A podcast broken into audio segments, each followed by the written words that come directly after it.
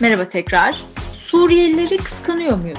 Sorusuna cevap aradığımız Psikokes programımızın ikinci bölümüne devam ediyoruz. Şimdi dünyanın bütün toplumlarında ırkçılık fitilini ateşleyen bir durum var. Bu literatürde karşılaşmak olarak geçiyor. Yani bir grup etnik azınlık, bir milliyet, dini toplulukla ilgili güçlü kanaatler geliştirebilmek için önce bu gruplarla etkileşime girmemiz gerekiyor. Bizdeki durumun literatüre girmiş göçmen sorunlarından biraz farklı olduğunu görüyoruz. Ne bileyim Suriyelileri buraya zorla getirip kölemiz yapmadık. Amerika örneğindeki gibi. Gelip çalışsınlar diye biz çağırmadık. Almanya'daki gibi. Daha iyi bir yaşam vaadi, bir hayal satmadık. Avrupa gibi. Yani üzerlerine bomba yağmaya başladı ve yerlerini, yurtlarını, hayatlarını geride bırakıp apar topar ölümden kaçıp geldiler. Ve iç savaş belki de öngörülemeyen şekilde uzadı. Burada çocuklar doğdu. Doğmaya devam ediyor. Ancak koşullar farklı olsa da söylemlerin dünyanın her yerinde benzer olduğunu görürüz. Stuart Hall siyahların batı kültüründeki temsili, dolayısıyla medyadaki de temsiliyle ilgili sorunları tespit etmek için bütün bir kölelik sürecine bakıyor. Bu süreçte mesela üretilen ırkçı temsillerin bir bakış açısının sonucu olduğunu ileri sürüyor. Benim en benzer gördüğüm şey beyazların siyahları tembel olarak görmesi. Yani siyahların doğasında tembellik vardır, hizmet etmek için doğmuşlardır ama garip bir şekilde tembellerdir yine de. Sadece hizmet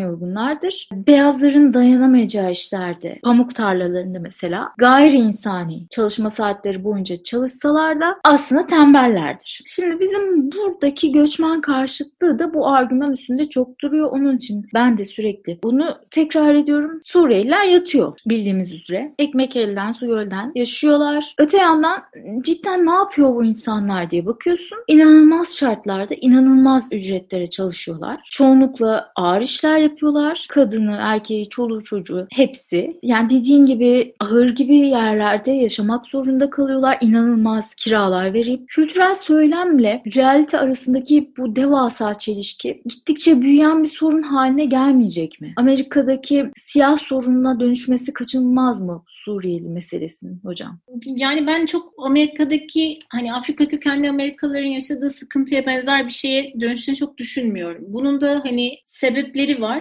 Birinci sebebi aslında senin de söylediğin gibi bir noktada savaştan kaçıp buraya gelmiş olmaları. Bir ikinci sebebi de bence bu çok önemliydi ve hani sürecin başından itibaren bunu vurgulamak gerekiyordu. İki grubun bir ortak noktası varsa bu ortak noktayı vurgulamak iki grubun arasındaki teması sağlamak açısından çok önemli. Şimdi biz şunu biliyoruz. Elimizdeki bütün literatür, bütün alan yazın gruplar arasındaki çatışmanın ortadan kalkmasındaki en temel şeyin temas olduğunu söylüyor. Bu temas kah sen senin bir e, mülteciyle tanışman olabilir. Bu temas bir mülteciyle tanışmış bir arkadaşının olması da olabilir. Yani genişletilmiş de temas olabilir. Çünkü biz bu temasların içerisinde aslında o senin de söylediğin gibi belirli kalıp yargıların kalıp yargılara maruz kalan ya da o kalıp yargıları temsil ettiğini düşündüğümüz gruptan bir kişiyi alıyoruz ve aa bir dakika pek de öyle değilmiş diyoruz. Yani diyoruz ki Suriyeliler çok tembeller ama Ayşe günde 15 saat çalışıyor. Demek ki çok da tembel değiller diyoruz. Bunu diyebilmemiz için homojen olanı onlar kalıp yargısını kırabilmemiz için temasın birazcık gerçekleşmesi lazım. Ama temasın gerçekleşmesindeki en kritik noktalardan bir tanesi her iki grubun diğerine ihtiyacının olduğunu fark etmesi gerekiyor. Şimdi bizde buradaki temel sorunlardan biri bu. Suriyelilerin bize ihtiyacı var. Bundan çok netiz değil mi? Bizim Suriyelilere ihtiyacımız var mı sorusunu sorduğumuzda buna cevap vermiyoruz. Halbuki bizim de Suriyelilere ihtiyacımız var. Niye bizim Suriyelilere ihtiyacımız olmasın? Geldiklerinden beri ekonomiye ilişkin ortaya koydukları belli. Ya, her şeyi geçtim. Çok kendi hayatında kusamadığı öfkeyi Suriyeli üstünden kusanlar için bir öfke nesnesi olarak Suriyeliler var. Senin de Suriyelilere bir noktada ihtiyacın var. Senin ülkeni kültürel olarak geliştirecekler, güçlendirecekler. Önce böyle bir kabulün olması lazım o temasın gerçekleşebilmesi için. Şimdi o yüzden de orada biz böyle bir kabule sahip olmadığımız için bazı noktalarda her temas kalıp yargıyı daha da güçlendiren bir noktaya gidiyor. Şimdi sen daha demin anlatırken dedin yani güçlü kanaatler oluşması için bir deneyiminiz olması gerekiyor diye. Yani Alport ya da biz kalıp yargılar açısından baktığımızda özellikle bunu Bunu hani Alport'a çok fazla atıfta bulunacağım bugün. Çünkü kalıp yargı ön yargının babası Alport'tur sosyal psikolojide. Alport şöyle bir şey söylüyor. Kalıp yargı dediğin şey benim çok hoşuma gider bu cümlesi. Mesnetsizdir, temelsizdir. Yani senin bir deneyimin olmaz buna ilişkin. Birilerinin deneyimi olur. Birileri sana anlatır. Sen de yarım yamalak bir deneyime sahip olursan aslında bir temeli yoktur. Yani sarışınlar aptaldır dediğinde bütün sarışınlarla tanışmış olma ihtimali olmadığı için sen aslında bir tane deneyime tutunursun ama o mesnet değildir diyor. Bence bu çok önemli bir şey. Tek bir yaşantıyı kendi hayatında gerçekleşmiş olan tek bir yaşantıyı gözünde o kadar büyütüyorsun ki bunu dünyada var olabilecek o, o sosyal kategorideki herkese genelliyorsun. Halbuki düşünsene yani Afrika kökenli Amerikalılar tembeldir dediğinde senin de söylediğin gibi çok ironik bir durum var. Size hizmet etmek için varlar ve tembeller ne kadar çok yani kölelik tarihi içerisinde var olan bu insanların tembel olduğunu söylemek ne kadar büyük bir ironi. Şimdi burada da bu tembelliğe ilişkin atıfta kritik şöyle bir nokta var mültecilere ilişkin. Daha demin aslında biraz söyledim ama belki birazcık daha açmak gerekiyor. Son zamanlarda ortaya konmuş olan kuramlardan bir tanesi. Benim de çok sevdiğim bir kuramdır sosyal psikoloji. Gruplar tehdit kuramı diyor ki Stephen ve arkadaşları. Biz tehdidi iki basamağa ayırıyoruz. Bir tanesi daha gerçekçi tehdit. Tehdidin gerçek olması gerekmiyor ama gerçek zeminler üstünden giden, daha somut çıktılar üstünden gerçekleşen tehdit. Diğeri ise sembolik tehdit. Sembolik tehdidi sen de daha demin çok güzel söyledin. Manevi olarak suçluyoruz biz onları medyada diye. Sembolik tehditte mesela ne söyleniyordu? Bu son zamanlarda birazcık daha göz ardı edilmeye başladı sembolik tehdit. Sembolik tehditte şunlar var. Senin değerlerinin veya senin için önemli olan sembolleri tehdit ettiğini düşünüyorsun dış grubun. İşte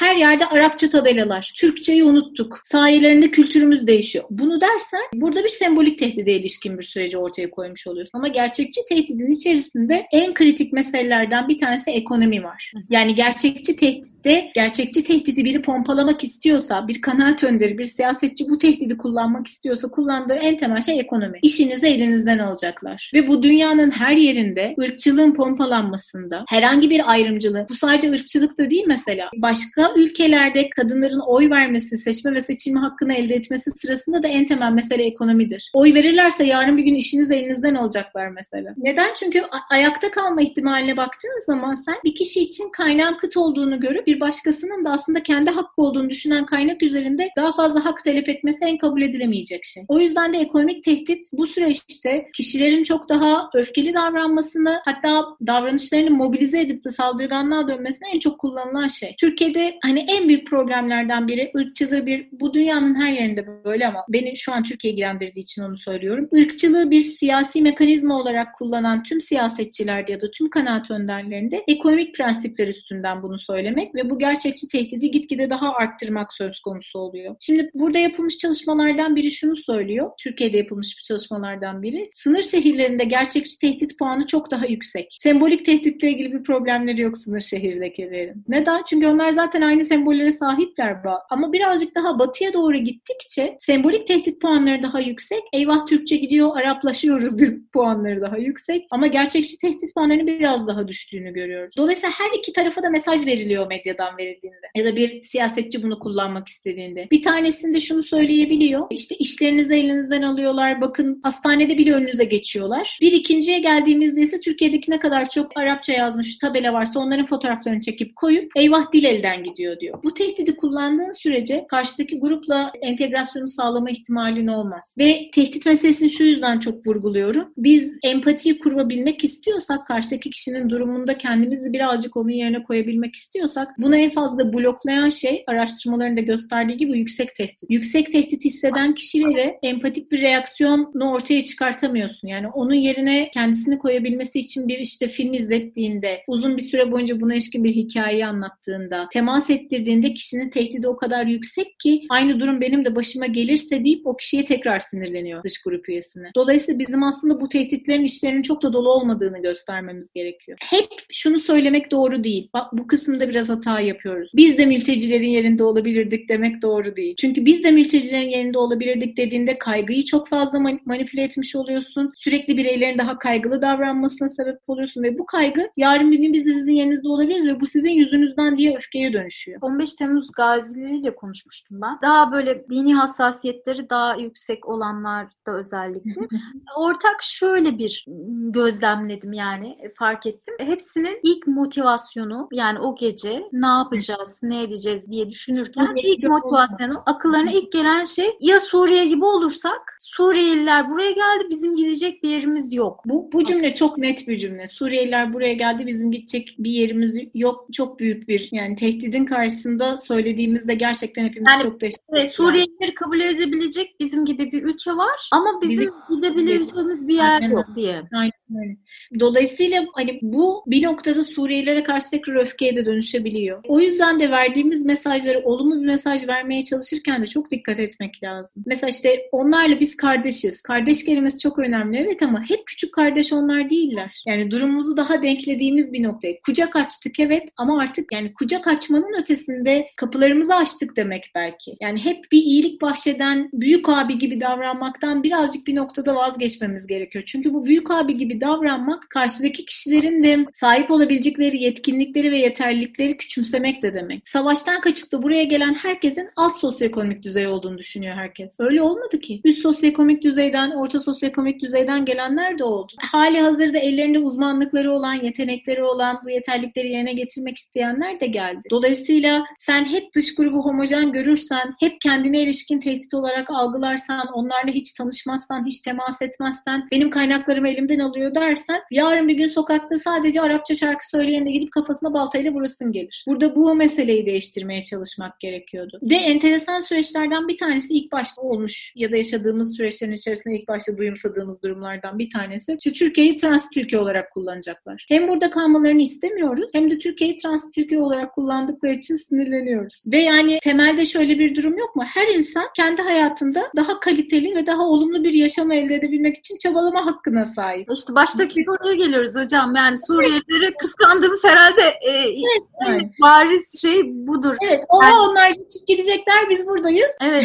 bir de şey var ya yani Avrupa'ya gitme isteği olan evet. bizim mesela o dönem bayağı sinirlenmiş dediğin gibi yani. Tabii. Avrupa'ya gitme çıkınca. Bir de burada çok önemli başka bir kavramın da olduğunu düşünüyorum ben. O da bu savaşın da getirdiği bir tedirginlikle bağlantılı. Bu da daha çok adil dünya inancı. Şimdi adil dünya inancı Lerner'in ortaya koyduğu bir kavram ve şöyle bir şey söylüyor. Biz temel olarak dünyanın adil olduğunu düşünüyoruz. Yarın sabah uyandığımızda bu sabah uyandığımız gibi var olan bütün sosyal durumun korunduğunu düşünüyoruz. Gerçi pandemiden beri hepimiz bunu çok fazla yaşayamıyoruz ama yarın sabah ilişkin böyle bir sabit bir görüşümüz yok ama eğer zeminin aynı olduğunu düşünmezsek öbür sabah kalktığımızda yere basamayız. Bu çok tedirgin edici bir şey olur. Bu çok depresif bir süreç olur ve çok kaygı verici olur. O yüzden biz dünyanın adil olduğunu düşünüyoruz. İyi insanların başına iyi şeylerin, kötü insanların başına da kötü şeylerin geleceğini düşünüyoruz. Kendimizin de iyi olduğunu düşündüğümüz için hayatımıza ilişkin hep bir olumlu öngörümüz var. Bu genel olarak hepimizde geçerli bir durum. Hepimiz de böyle bir sürece sahibiz. Ama herhangi bir suç işlememiş olmasına rağmen ve herhangi bir şekilde kötü bir insan olduğuna dair bir rasyonelleştirmeyi gerçekleştiremediğimiz birinin başına kötü bir olay geldiğinde biz kurbanı suçluyoruz. Neden? Çünkü bizim adil dünya inancımız yıkılmış oluyor. Şimdi bu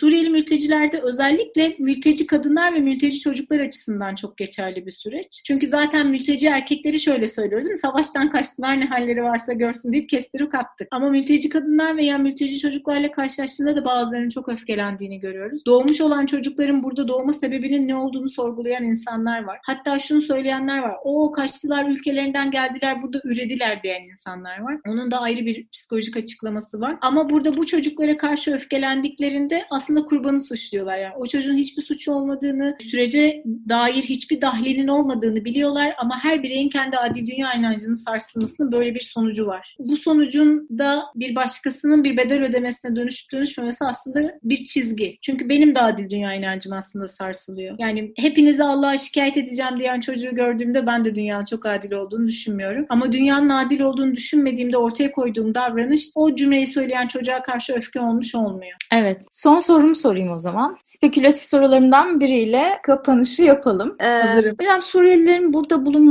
diğer bazı azınlık gruplarının başlarını rahatlatmış mıdır acaba? Mesela Afganlardan bahsettin. Şimdi bir öfke boşaltma nesnesi olarak Suriyelileri kullandığı için bazı insanlar başka bir takım gruplara işte daha önce şey yapan mesela Kürtler, başörtüler, Afganlar, belki Afrikalılar. Afrikalılarda çok sorun yaşamamışız gerçi siyasetçilere göre ama bunların başı rahatlamış olabilir mi Suriyelilerin varlığıyla? Çünkü toplum böyle bir şey. Yani biriyle uğraşmasa başka biriyle uğraşacak. Yani her zaman bir öteki bulacağız ki rahatlayalım. Suriyelilerin bir dayak nesnesi olarak elimizin altında bulunmasından fayda sağlamış başka azınlık ya da dezavantajlı grup var mıdır acaba? Tamam. Yine spekülatif cevap vereceğimiz bir aşamaya geldik. e, spekülatif olmayan kısmını söyleyeyim önce. Azınlıkların da mültecilere yönelik tutumlarıyla ilgili araştırmalar var. Şunu biliyoruz. Kendisi belirli bir süreç boyunca sosyal tabakalarda alt durumda olan, daha azınlık pozisyonda kalan kişiler, daha kısa bir şekilde söyleyecek olursak, bir noktada toplumsal kurban olanlar daha sonrasında toplumsal zorbaya dönüşüyorlar mı diye sorarsak dönüşüyorlar. Hem de çok daha hızlı dönüşüyorlar. Dolayısıyla azınlıkların da başının ağrımasını azaltmanın ötesinde azınlıkların da öfke nesnesine dönüşme ihtimali var mültecilerin. Mazluma ettiği zulüm diyorsunuz. Evet çünkü artık o azınlık değil. Yani bir azınlık üyesi azınlık olduğu pozisyondan çıkıp çoğunluk pozisyonuna dönüştüğünde orada ortaya koyacağı davranış genellikle birazcık daha şiddete meyilli olabiliyor. Daha öfkeli olabiliyor. Bu süreçte de birazcık onun gerçekleştiğini görüyoruz ne yazık ki. Ben hani hem bu konuyla ilgili birazcık çalıştığım için hem de genelde bu konuyla ilgili her ortamda tartıştığım için sanırım. Kendisi çok uzun yıllarca Kürtçe konuştuğu için sıkıntı yaşayan biriyle konuşmuştum ben. Normal konuşurken o da olabilecek bütün toplumsal onaylı cevapları verdi işte. Bence de burada olmaları lazım onlar. Bizim kardeşlerimiz, kucak açtık, Türkiye büyük bir ülke falan filan. Ama ondan sonra 5 dakika sonra ya işte açıkçası şeyden de biraz rahatsız oluyorum dedi. Daha böyle samimi konuştuğumuz bir anda. Yani şeyden çok da hoşlandığımı söyleyemem hocam. Yani Arapçayı duyunca da dedi biraz geriliyorum sokakta yürürken. Ben de dedim peki işte hani sen 15 yıl önce hani Kürtçe konuştuğun için dolmuştan atıldığını bana anlatılı 5 dakika geçti. Ama işte burada bir rasyonalizasyon var hep ya işte ama hocam çok tükürerek konuşuyorlar diye. Bu da birazcık daha işte bizden daha farklı olana ilişkin tolerans düzeyinin yüksek olmaması ile ilgili bir şey. Hani bence şu andan itibaren ne yapmamız gerekiyor diye düşünürsek bence yapmamız gereken şey işte hazır şimdi uzaktan eğitim de veriyoruz. EBA'da belki ya da işte evde olan çocuklarla, gençlerle kendisinden farklı olanın farklılığının da çok güzel olduğunu anlatmak. Bu farklılığın ne olduğunu hiçbir önemi yok. Yani kendisinden farklı olan başörtülü bir kız olabilir. Kendisinden farklı olan bir vegan olabilir. Kendisinden farklı olan bir eşcinsel olabilir. Temel olarak bu farklılığın korkulacak bir şey olmadığını öğretmek gerekiyor. Biz burada bizden farklı olan ve hiç bilmediğimiz biriyle karşılaştığımızda işte sen de söyledin ya biz ki hani daha olumlu bir kesimiz Suriyelilere karşı yine de onları tanımıyoruz. E, tanımadığımız şeyin bir korku getirdiği bir sürece doğru gitmektense tanımadığımız bir şeyin bizi daha heyecanlandıracağı, yeni deneyimleri veya yeni keşiflere doğru yol açabileceğini düşünmek çok daha makul gibi geliyor bana. Bunu yapmıyor olmak büyük bir problem. Bir anda aklıma geldi ama hatırlarsın. Şubat'ta ya da Ocak'taydı daha pandemi süreci başlamamıştı. Bir okulda fiziksel özrü olan öğrencilerin okul müdürü okula girerken arka kapıdan girmesini istiyordu. Ve bu bir o veli yani fiziksel engeli olan öğrencilerden birinin annesinin çektiği bir video ile ortaya çıktı. O zaman okul müdürüyle ilgili işte benim hatırladığım soruşturma açıldı ama okul müdürü şöyle bir röportaj verdi. Bence önemli olan bu. Ben bunu kendi istediğim için yapmadım ki diğer çocukların velileri böyle istiyor. Görmek istemiyorlar onu dedi. Fiziksel engeli olan ve aslında kendi çocuklarının arkadaşları olan diğer çocukları görmek istemeyen anne babalar var. Farklı olana bu kadar tahammülsüz olmak, farklı olandan bu kadar korkmak, tanımadığından bu kadar korkmak iyi bir şey değil. Bence değiştirmemiz gereken kısım o. Yoksa hani mülteci olması birinin baştan tabii ki kötü olacağı anlamına gelmez. Bizden farklılar. Evet. Bizden farklılar çünkü farklı bir hikayeyle, farklı bir yaşantıyla ve farklı bir travmayla geldiler. Bazılarını anlama ihtimalimiz yok. Ben Ankara'da zaman zaman o get dolaşan yere yardıma gidiyorum ama senin dediğin gibi saçmıyorum böyle yardımı. Gerçekten uzun süredir elimden geleni yapıyorum ve tanışıyorum. Belki yardım etmenin de ne kadar fonksiyonel ya da işte işlevsel ya da işlev dışı olduğunu da konuşmak gerekiyordur. Orada mesela işte belirli bir süre zaman geçirdiğimiz ailelerden bir tanesinin o, o zaman işte biz ilk tanıştığımızda 7 yaşındaydı. Şimdi artık 10-11 yaşında. Bir erkek çocuğu var. Hiç gülmüyor. Şimdi işte en son karşılaştığımızda artık bana biraz güvendiği için gülüyordu ama hiç gülmüyor. Yani çocuk hep duvar. Ben de hani mesleki bir deformasyonla da merak ettiğim için sordum. Çünkü o çocuk 5 yaşındayken yanında babasını öldürmüşler. Şimdi bunu anlayabilmemiz çok mümkün değil bizim. Ve o gelmiş olan çocukların burada doğmuş olanların da ötesinde o savaştan gelmiş olan çocukların yaşadıkları travmaları az biraz burada atmaları için çabalamak da bizim bir görevimiz yani. Şimdi biz seninle konuşurken yanda biri nasıl çığlık çığlığa bağırdığında ne oluyor hayırdır demek. Telefonu açıp belki polisi aramak görevimiz. Yani o çocukların da birazcık zihinlerindekini silmek bizim görevimiz olmalı. Teşekkür ederiz hocam. Çok güzel bilgilendirdiniz. Daha çok konuşulacak şey var tabii. Bu sefer biraz daha uzun oldu programımız. Konumuz da çok yoğun olduğu için Suriyelileri kıskanıyor muyuz sorusunun cevabını aradık ve kıskandığımız sonucuna ulaştık. Adeta ailenin büyük sorumlu ebeveynlerinin yüklediği bütün görevleri yerine getiren büyük abinin küçük kardeşini kıskanmasına benzer bir kıskançlık duyduğumuzu belirledik. Bizi dinlediğiniz için teşekkür ediyoruz. Geri bildirimlerinizi yine bekliyoruz. Sağlıcakla kalın. Görüşmek üzere, hoşçakalın. Görüşmek üzere.